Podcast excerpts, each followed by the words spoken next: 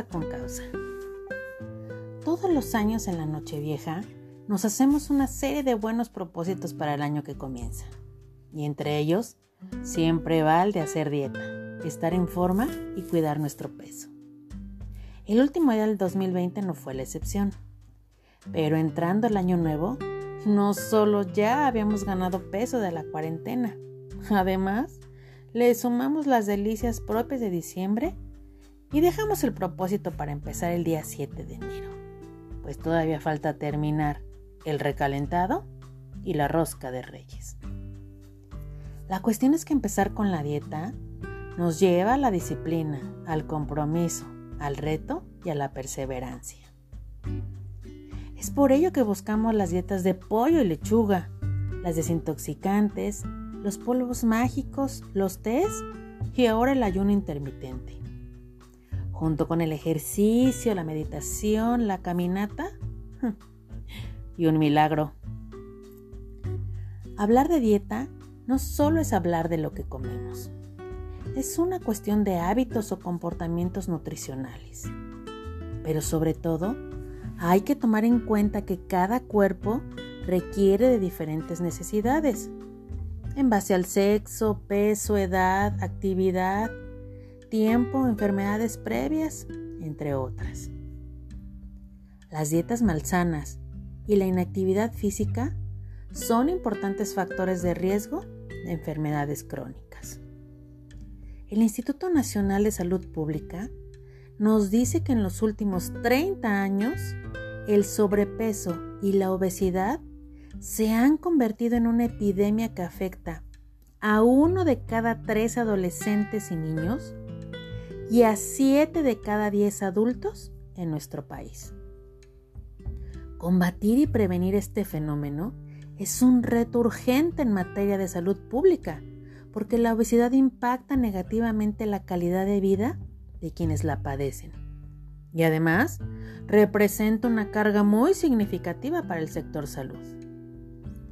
Innumerables estudios han probado su vínculo directo con enfermedades crónicas como la diabetes, la hipertensión y otros padecimientos cardiovasculares, que hoy representan algunas de las principales causas de morbilidad y mortalidad de los mexicanos.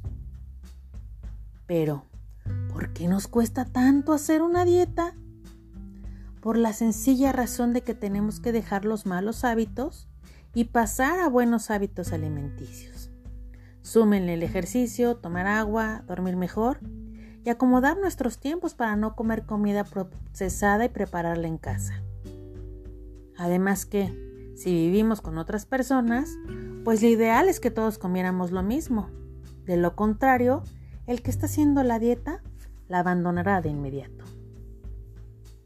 Y es que con la comida también tenemos una relación de amor. Para los mexicanos, dejar la garnacha no es sencillo. Desde niños se nos educa para comer y comer bien. Porque si nos castigan, lo hacen con la comida. Si nos premian, lo hacen con la comida. Celebramos con la comida. Festejamos con la comida.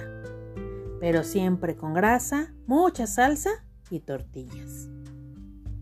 Así que si este año que comienza fuiste de los que se propuso hacer dieta, es necesario tomar los siguientes consejos. Busca un nutriólogo. Las dietas de internet son genéricas y es necesario que tu dieta sea un traje a la medida. Ponte objetivos reales y fáciles de cumplir. De lo contrario terminarás abandonando la dieta. Haz ejercicio. Hoy la pandemia no nos da muchas opciones, pero hay miles de rutinas que podemos hacer en casa. La cuestión es no estar todo el día sentados. Duerme bien. Está comprobado que la obesidad está ligada a los malos hábitos del sueño. Es necesario dormir, pero sobre todo es necesario descansar. Toma agua. En los primeros días de una dieta de adelgazamiento, suele perderse agua, por lo que es importantísimo hidratar el cuerpo. No solo esto, el agua también puede ayudarte a calmar la ansiedad por comer. y sentirte más saciada. Intenta beber de un litro y medio a dos litros al día. No te obsesiones con pesarte. La báscula no es tu amiga. Repito, la báscula no es tu amiga.